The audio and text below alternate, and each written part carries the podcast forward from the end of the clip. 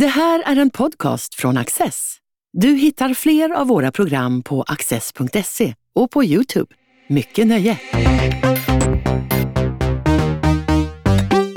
Drottninggatan är journalisten Åsa Erlandssons heltäckande redogörelse för terrordådet i Stockholm våren 2017. Läsaren möter poliserna, de drabbade och många andra som påverkades av dådet. Åsa Erlandsson samtalar med Adam Sveiman om hur det var möjligt att terroristens planering undgick rättsväsendet och hur dådet förändrade Sverige. Åsa, kan du berätta, det är, ändå, det är fem år sedan och en av de största händelser under 10-talet i Sverige. Men, men, kan, du, kan du återberätta, vad, vad hände den här dagen i Stockholm? Det var vårens första dag. Solstrålarna letar sig ner till Drottninggatan som är den stora shoppinggatan i Stockholm. Och det är fredag eftermiddag strax före klockan tre då den 39-åriga Rachmat Akilov från Uzbekistan stjäl en 13 ton tung lastbil, kör några varv runt kvarteret och tills han kommer ut högt upp på Drottninggatan och där inleder sin massaker. Och det är bara 40 sekunder, men efter sig lämnar han fem döda människor, långt över hundra skadade och tusentals personer som blev bevittnade det här och som eh, naturligtvis eh, hamnade i chock eh, och som också blev kvar på gatan i timmar efteråt. Man gömde sig i källare och i butikslokaler för all erfarenhet visar att det kommer mer. Terrorattentat brukar komma i vågor. Det, när, man, när du beskriver själva händelseförloppet, alltså det är en, det är en stor lastbil som håller på, en chaufför på att lasta ut varor vid en restaurang, Caliente. Och har han planerat det här eller är han där av en slump? Vad... Ja, Rakhmat Akilov eh, hade förberett det här dådet i ett par månader i alla fall. Han kom dock inte till Sverige för att attackera oss. Han eh, jagade jobb och pengar och kom någon gång under 2014. I polisutredningen står det hösten 2014 men jag hittar en ekonomisk transaktion som gjordes redan på sommaren så han kan ha kommit tidigare. Och eh, han hankar sig fram eh, i Stockholm, bor hos landsmän i, på svartkontrakt, skenbok för sig för att komma undan myndigheterna och eh, river asbest, eh, utför byggarbeten eh, med, med svarta pengar som han skickar till släktingar och, och andra. Men det går inget bra för honom. Han gör sig ovän med landsmän, han missköter sina jobb, han börjar ta droger. Kontakten med familjen hemma i Samarkand, Uzbekistan, bryts. Och det är då hustrun och fyra barn. Så det här blir hans, ehm, eh, det är embryot till de här attentatsplanerna som börjar växa fram inom honom. Eh, för han vänder sig, han radikaliserar sig själv genom att ta kontakt med terrororganisationen IS som eh, hade sina högtidsår här nu Eh, med kalifatet de hade byggt upp. Så Akilov vänder sig till dem via krypterade chattar och söker aktivt upp dem och eh, svär en trohetsed. Och där hade ju då IS propagandaledare uppmanat anhängare över hela världen att begå eh, attentat, individualistiska jihad. Eh, och det här hörsammar Akilov och för honom var det här en gemenskap där dörren alltid stod öppen när han hade bränt i princip alla andra broar.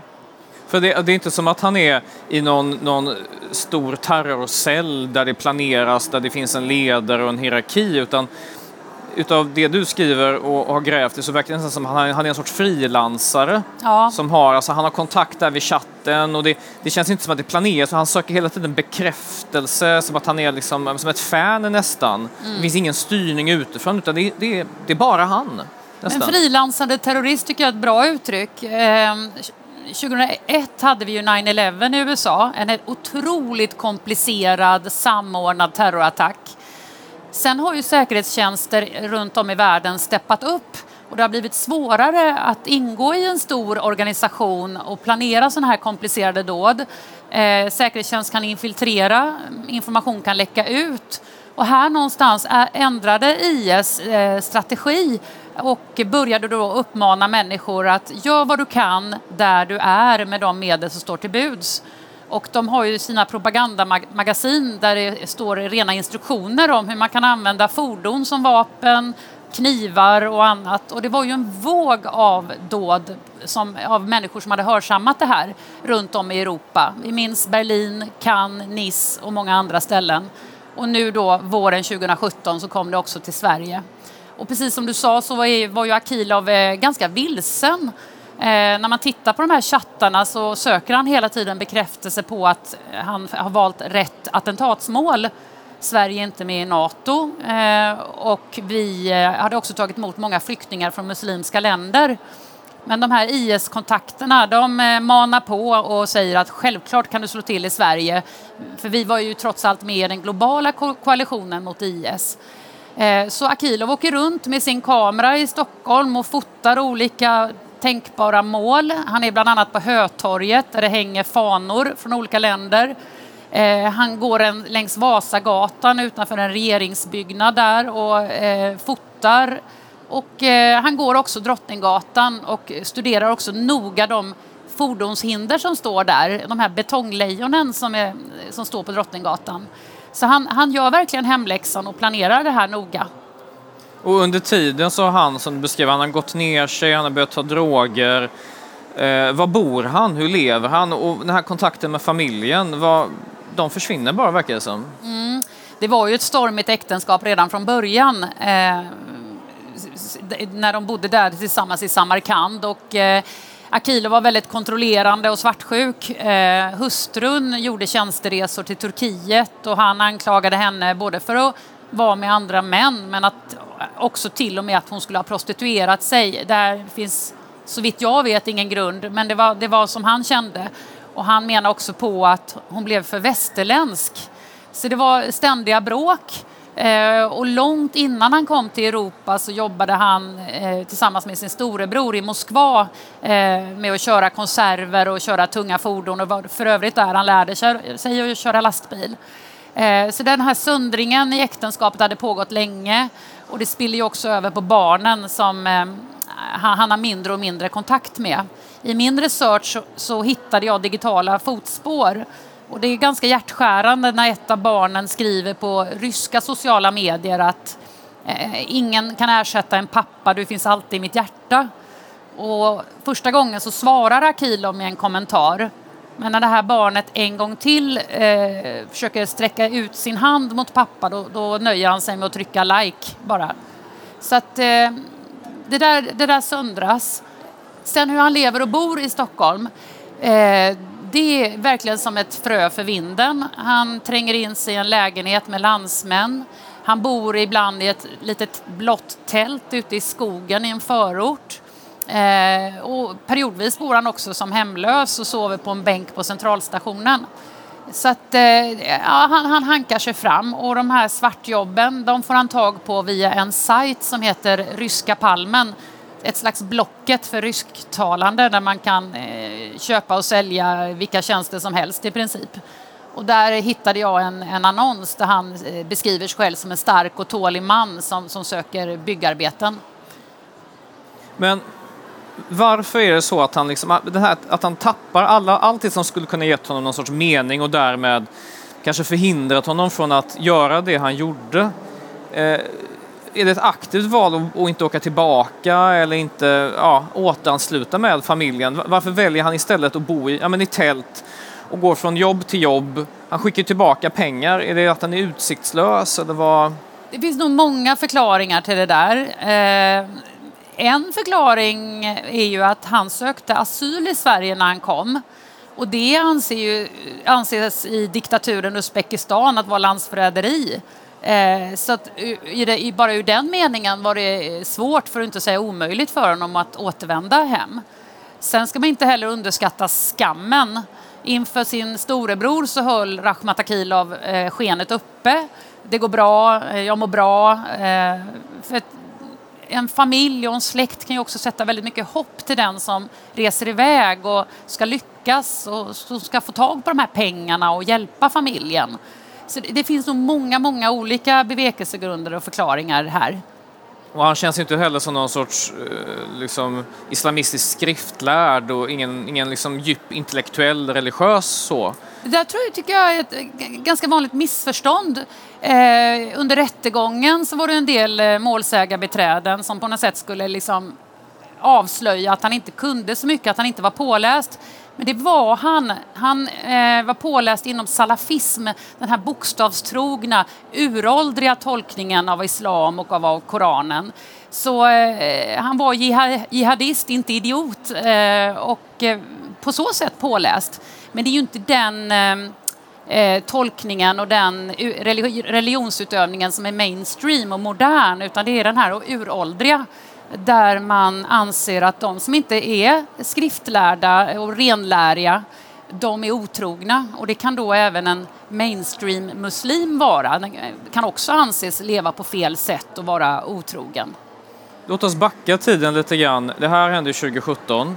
2013 så är det en stor debatt om REVA, den inre utlänningskontrollen, vilket ju är polisens sätt att, så att säga, kontrollera gränsen inne i Sverige för att gränsen ut, ut mot resten av Europa, den är ju borta i och med Schengen. Vad, vad händer där som du tycker är säga, viktigt för vad som senare händer? Mm. Eh, olika frågor i Sverige kan ju verkligen vända som på en femöring, en total usväng och REVA då eh, är verkligen ett exempel på det och det var viktigt att ta med i boken.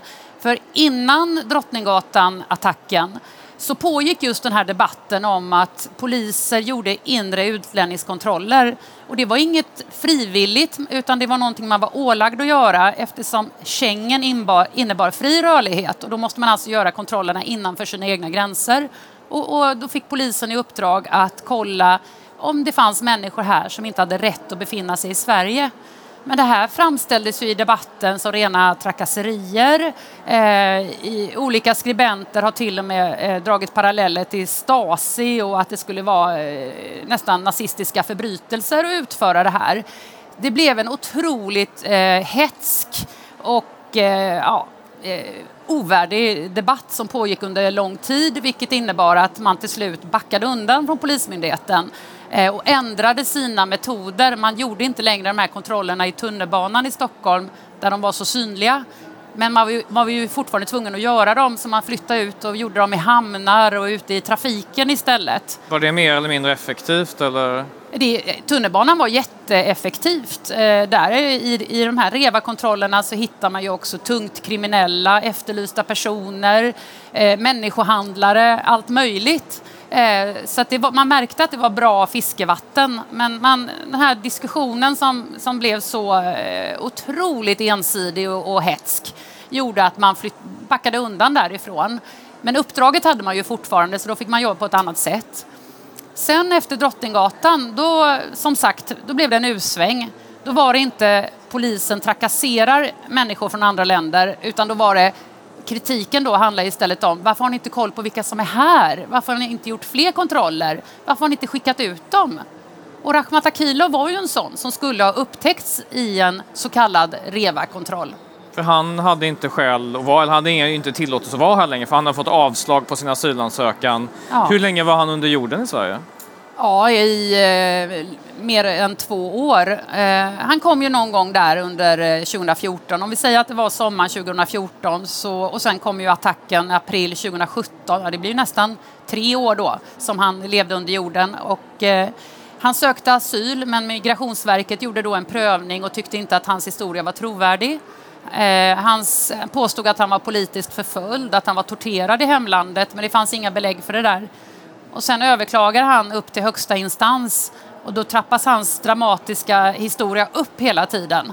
Ehm, och det, det, som jag också har sett när jag studerar den här typen av attacker det är att man kan vara väldigt radikaliserad under lång tid men sen kommer det någonting som brukar kallas för utlösare. Och i Akilovs fall så tror jag nog att det var det här slutgiltiga nejet eh, att få stanna i Sverige som gjorde att han, eh, det blev spiken i kistan och då började attentatsplanerna ta form. Och eh, när den här radikaliseringen sker, det finns ju ett helt annat skuggsamhälle som han rör sig kring. Andra människor som jobbar, jobbar svart, eh, som också bor, han är inte den enda som bor i tält och som håller sig undan eller som, där de bor tio stycken i en lägenhet. Kan du beskriva den, liksom, den, det, ja, det är som ett samhälle nästan. Mm, det är det verkligen. Och det finns föreningar som hjälper dem också som, som, som håller sig undan och så. Hur, hur, hur funkar det där? Ja, men det är som ett annat Sverige som är mitt ibland oss men som de allra flesta inte ser. Och eh, det var väldigt viktigt för mig att eh, ta med skuggsamhället i den här boken för att det var där Akilov levde, formades och radikaliserades. Ehm, och skuggsamhället, det är, det är ingen som vet hur många de är. Vissa siffror säger 50 000 personer, andra säger 100 000 personer. Och det är ju då människor som eh, har fått nej på, eh, inte har fått något uppehållstillstånd eller som inte ens har provat att ansöka. Utan man skvalpar runt. Eh, man hamnar ofta i klorna på landsmän som utnyttjar en. Ehm, som man kanske man hamnar på en byggarbetsplats, och jobbar 16 timmar och sover på en madrass under eländiga förhållanden och måste betala tillbaka delar av sin egen lön till den som för befälet. Kvinnor, ja de kan ju också hamna i olika former av utnyttjande, eh, till exempel prostitution ehm, men också mycket annat. Man har sin egen rättsskipning, sina egna regler eh, och när myndigheterna blir nyfikna, ja, då skickar man fram den landsman som för befälet som, som pratar svenska och vet vilka ord man ska använda och vilka papper man ska visa fram. Så det här skuggsamhället, det är väldigt, väldigt viktigt för att förstå hela Drottninggatan-attacken. Det blev ju mycket uppmärksamhet när det visade sig att Rakhmat Akilov hade renoverat en eh, sommarstuga på Gotland där komikern Özz var delägare. Och då, då blev det väldigt, väldigt uppmärksammat av det där. Men sen eh, tidigare i år så visade det sig att statsminister Magdalena Andersson också hade anlitat en papperslös eh, person ur skuggsamhället, en städerska. Och jag tänkte för mig själv att det här visar hur utbrett skuggsamhället är. Eh, hur ja, hur vanligt det här är och att man kanske inte tänker riktigt det när man anlitar någon snickare eller städerska eller vad det kan vara. Vad som döljer sig i andra, tredje eller fjärde led. För den världen där Kihlhoff befann sig, som jag tror många svenskar har svårt att föreställa sig hur, hur det livet ter sig, hur prövande och svårt det kan vara bara liksom mitt ibland oss.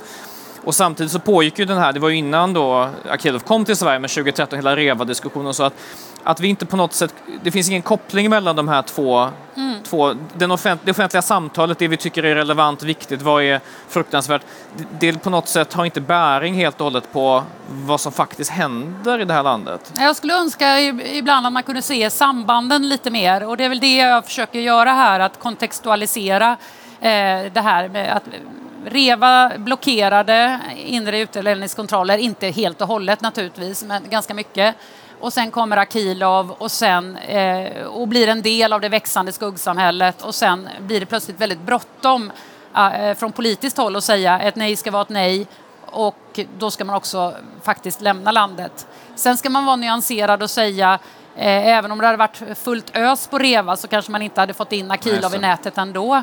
Och han kom dessutom från Uzbekistan som Sverige på den tiden inte skickade tillbaka människor till eh, av rädsla för att de eh, skulle kunna bli torterade eller till och med få ett dödsstraff. För regimen i Uzbekistan tycker ju som sagt att det är regimkritiskt eller ja, landsförräderi att söka asyl i ett annat land. Även om, om Sverige i mångt och mycket har gått vidare eh, från det här terrordådet så finns det ju människor som förlorade anhöriga eh, som får leva med tragedin varje dag och aldrig kommer komma undan det och, och som i vissa fall kanske inte fått den kompensation och det stöd som man får i andra länder när man har drabbats direkt eller indirekt av terrordåd. Kan, kan du tala lite om de som fortfarande lever med det här hela mm. tiden i Sverige? Det var ju jätteviktigt för mig och bokens trovärdighet att verkligen prata med dem som det berör och jag är väldigt glad och också stolt över de förtroenden jag har fått. Bland annat så eh, ställer nära och kära till alla fem dödsoffer upp och det är första gången. Eh, men det är inte bara anhöriga och överlevande som, som berättar, det är också poliser som inte har berättat tidigare. Vittnet, en privatperson som ensam förföljde Akilov i 40 minuter innan polisen kom. Han har aldrig ställt upp tidigare. Och många, många andra. Och det var viktigt för mig. Men en stor del är ju också de drabbade. Och det som slog mig i mötet med dem det är att det här attentatet ligger så tätt under huden. Jag har en kvinna som jag intervjuar som får ett, en ångestattack under pågående intervju. Eh, och hon, vi pratade i flera dagar efteråt och hon sa det att jag trodde jag hade vänt blad, jag trodde jag hade kommit vidare. Men då sa jag till henne, jag, jag är inte så förvånad ändå för att det här, eh, det ligger och bubblar. Och jag märker också att trauman kan tysta människor. Jag har andra intervjupersoner som inte ens har berättat för grannar och kollegor utan som har slutit det här inom sig. Eh, och det har ju också gjort mig ännu mer glad att de har litat på mig och lagt sitt hjärta i min hand så att jag fick berätta om dem också. I, i, I, vissa fall så har man, man har inte fått så mycket stöd. Och, alltså, man kan ju tänka sig att, jag tror du vid något tillfälle jämför hur det är i, i Belgien tror jag, eh, jämfört med Sverige. Alltså rent monetärt, även om så att säga ett förlorat liv eller ett, ett, ett, liv som är sönderslaget aldrig kan så att säga, ersättas med pengar så är det någon sorts symbol från samhället om man får tillräckligt stöd att ja, men leva lite enklare. Det där är en, en väldigt komplex fråga eh, och jag gör mitt bästa för att vara så saklig jag kan. Det fanns en stor kritik bland flera brottsoffer eh, över de skadeståndsnivåer som finns i Sverige. Och det finns de som ställer sig frågan, är ett liv inte värt mer än 60 000 eller 100 000? Och så jämför man med andra länder där man kan få miljonbelopp. Men då är det viktigt, det är därför jag gör en historisk tillbakablick kring varför skadestånden ser ut som de gör. Är de låga? Ja, både ja och nej. Eh, för de ska, man måste se dem i sammanhanget att de ska täckas upp av andra försäkringssystem som vi har i välfärdssamhället. Eh, om du inte kan jobba då träder sjukpenningen in. Om du blir av med jobbet, a-kassan. Om dina glasögon krossades på Drottninggatan och då är det någon hemförsäkring. Så, man, så att det här skadeståndet det ska egentligen motsvara eh, psykiatrisk hjälp under två års tid. Det är där man har hittat ett schablonbelopp. Och sen är det då tänkt att resten av välfärdssamhället ska vara med och stötta och, och bygga det du behöver kring dig. Men eh, det är många av mina intervjupersoner som, som likväl tycker att, eh, det här är, att de inte har fått det här stödet och att de beskriver det som ett trauma i traumat. Det, det som många nog inte vet är ju att rätt många av dem som, som drabbades direkt eller indirekt, de har fått så att säga driva processer mot försäkringsbolaget till lastbilen. Ja. Och, och, att, och att det har inte varit det enklaste och också varit lite absurt för dem att göra. Kan du berätta lite nu? Ja, det, där finns det ju verkligen, verkligen någonting att göra. Skadeståndsnivåerna kan man prata om väldigt länge och vart ska man ligga och vad är rimligt och så. Men någonting som framstår som fullkomligt orimligt är att du, när du får hela din liv har rämnat så ska du sitta och fylla i de här blanketterna och det är olika instanser och var det på det sättet så ska du vända dig dit och var det på ett annat sätt så ska du vända dig dit. Och precis som du är inne på så skulle ju flera då eh, rikta skadeståndskrav mot det försäkringsbolag där den stulna lastbilen var försäkrad och det omfattas av trafikförsäkringen, i grunden trafikolyckor. Och det här är då ett terrordåd. Och eh, när jag var i slutfasen av boken så pågick ju flera sådana här processer fortfarande, mer än fem år efter att attentatet skedde. Eh, så, så, där, finns det, där borde man verkligen kunna underlätta. Det har i åratal diskuterats om man till exempel ska införa en terrorfond så att man bara struntar i de här blanketterna. Eh, om man listas som målsägande som drabbad i en sån polisutredning ja men då, då, är liksom, då är det klart, då behöver inte du bevisa din sorg, smärta, psykiska men. Då förstår vi att du är terroroffer och då får du den här eh, pengen utan att hålla på och krångla med massa ansökningar hit och dit. Tror du att Sverige har lärt sig någonting väsentligt, liksom politiskt och så polisiärt? Är vi, är vi bättre rustade idag att både förekomma terrordåd och kanske hantera det? Nu var ju visserligen, man grep Akilov väldigt snabbt Eh, men är vi mer rustade idag än vad vi var 2017? Jag ska bara kroka fast i det du sa först, att Akilov greps väldigt snabbt. Eh, den här polisinsatsen har fått jättemycket beröm, men i boken berättar jag eh, för första gången om hur otroligt nära det var att man inte fick tag på honom. Det är en dramatisk och oberättad historia om en polisinsats som faktiskt höll på att helt köra i diket.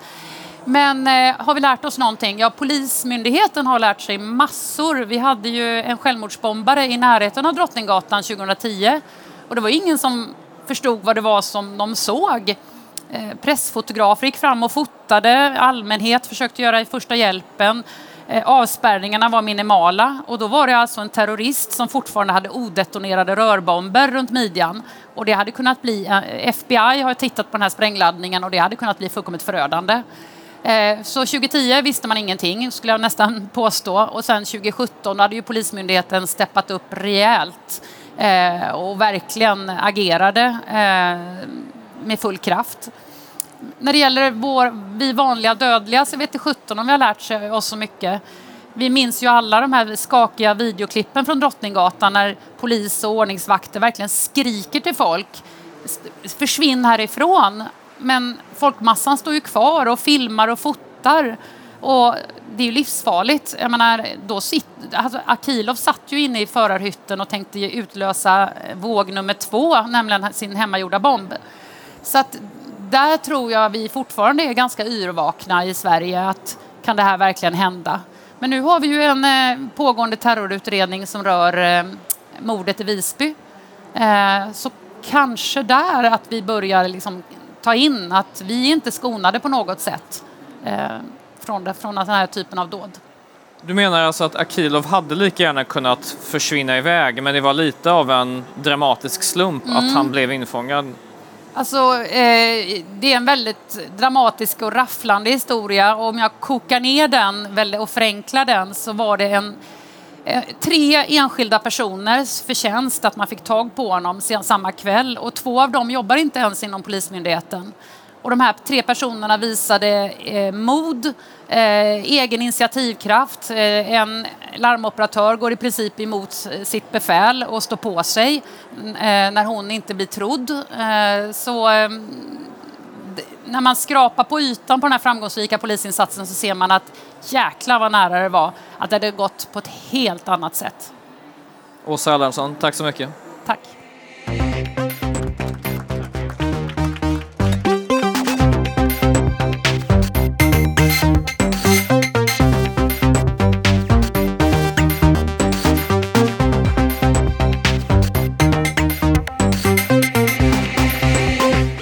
Du har just lyssnat på en podcast från Access. Du vet väl att vi också är en tv-kanal och tidning? Teckna en prenumeration idag på access.se.